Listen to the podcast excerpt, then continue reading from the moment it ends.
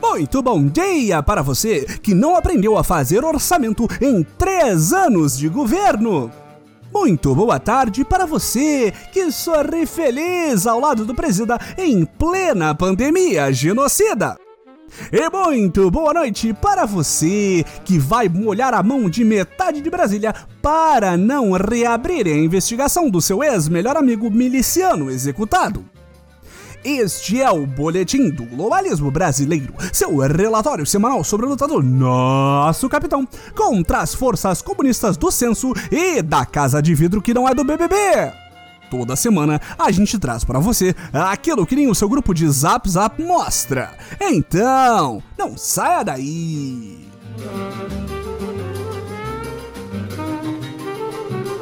Patriotas, esta semana estamos muitíssimo felizes com o desempenho do nosso capitão Planeta Verde Oliva Bolsonaro.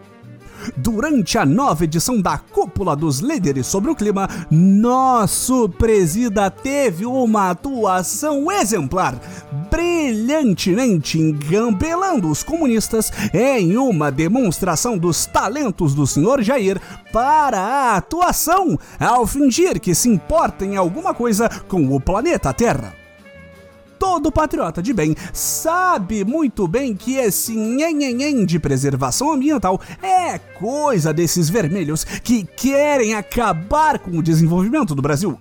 Principalmente agora que o país está começando a decolar em V, como diria nosso liberal desiludido da economia, Paulo Guedes.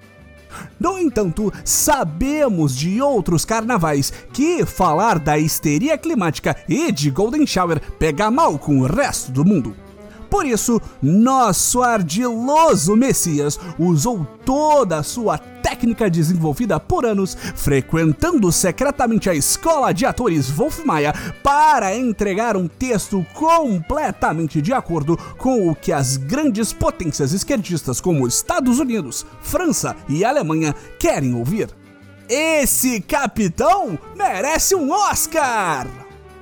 Mas mesmo com essa atuação gigantesca, fazendo gol de honra no eterno 7 a 1 que são as relações internacionais da nossa pindorama neofascista assassina, nem tudo são louros.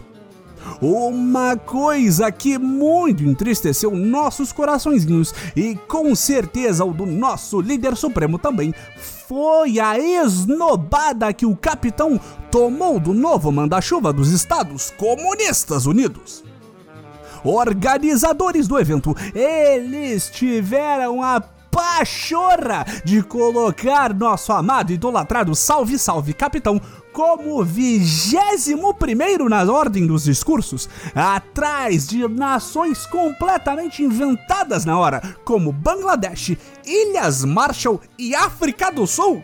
Que ultraje!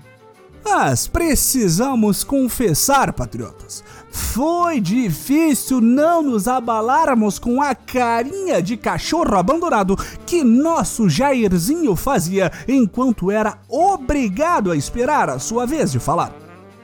Mas com orgulho o assistimos não derramar nenhuma lágrima com saudade de Trump, que nunca faria uma desfeita dessas para o Brasil.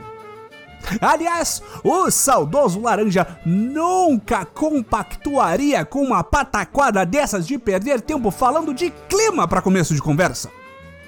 O pior de tudo é que, mesmo depois de aguardar impacientemente a vez do show verde-amarelo, o senil Joe Biden não nos deu nenhuma chance de conquistá-lo com nossas doces palavras, se despedindo da reunião antes mesmo que qualquer outra nação sul-americana falasse.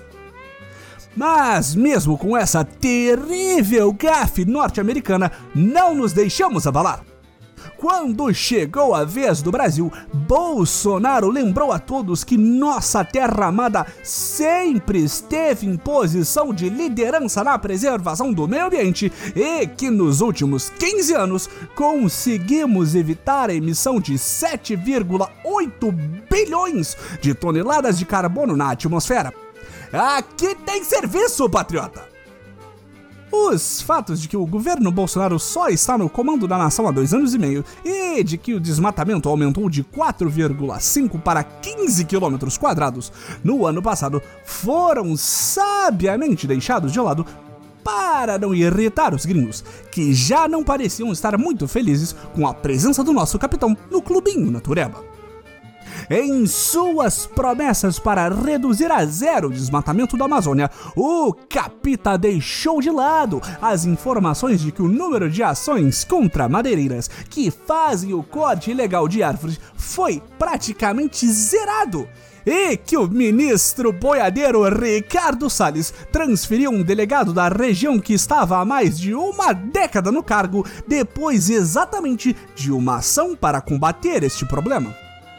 Alguns cientistas alarmistas têm dito, inclusive, que o desmatamento crescente pode fazer com que o Brasil seja responsável por até 20% do carbono lançado à atmosfera. Mas isso também não foi falado por nosso presidente óbvio.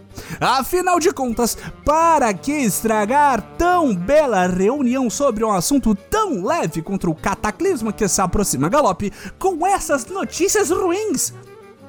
E depois dessa prestação de contas por todo o serviço prestado para o bem do planeta, nosso mito não pediu nada demais apenas que o governo brasileiro recebesse uma mesada por fazer absolutamente o mínimo esperado, que é manter de pé a floresta amazônica.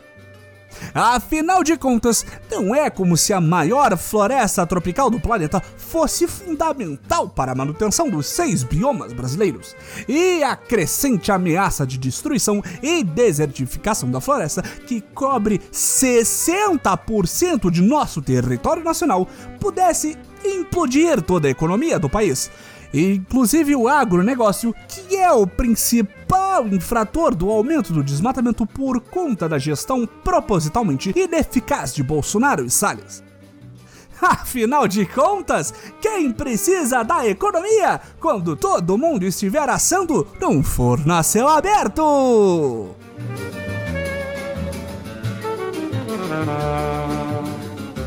Este foi o nosso Boletim do Globalismo Brasileiro para a semana de 26 de abril.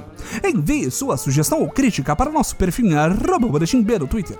E fique ligado em nossas próximas notícias globalistas. Se possível, ajude a espalhar a palavra do Boletim avaliando nosso humilde programa no Globalista Apple Podcasts cometendo um patriótico compartilhamento de nossos episódios e considerando apoiar nossa campanha de financiamento coletivo em padrim.com.br barra Boletim do Globalismo Brasileiro. Tudo junto.